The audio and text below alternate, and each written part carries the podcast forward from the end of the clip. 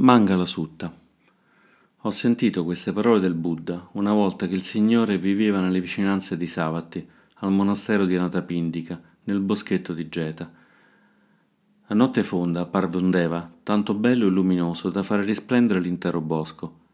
Dopo aver reso ossequio al Buddha, il Deva gli pose una domanda in versi.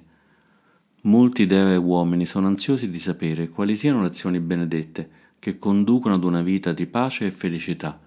Per favore, vorresti indicarcele? Così rispose il Buddha. Non frequentare gli stolti, ma vivere in compagnia dei saggi e onorare coloro che ne sono degni. Questa è la più grande felicità. Vivere in un ambiente favorevole, aver piantato semi positivi e rendersi conto di essere sul retto sentiero. Questa è la più grande felicità. Avere la possibilità di imparare e crescere, essere abili nelle professioni o nei mestieri e sapere come praticare i precetti e la parola amorevole. Questa è la più grande felicità. Essere capaci di offrire sostegno ai propri genitori, avere cura della propria famiglia e fare un lavoro che dia soddisfazione. Questa è la più grande felicità. Vivere in maniera retta, essere generosi, essere capaci di dare sostegno a parenti e amici e vivere una vita irreprensibile. Questa è la più grande felicità. Evitare di commettere cattivazioni, evitare di cedere all'alcol e alle droghe ed essere diligente nell'agire per il bene. Questa è la più grande felicità.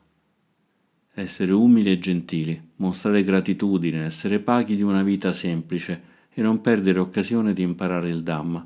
Questa è la più grande felicità.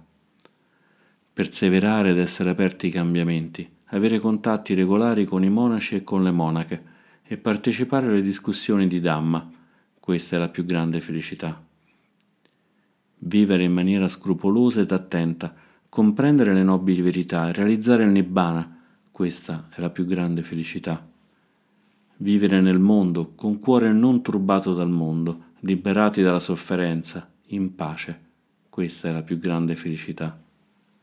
Coloro che realizzano tutto ciò non saranno mai sconfitti ovunque vadano, saranno sempre sereni e lontani dal pericolo. Questa è la più grande felicità.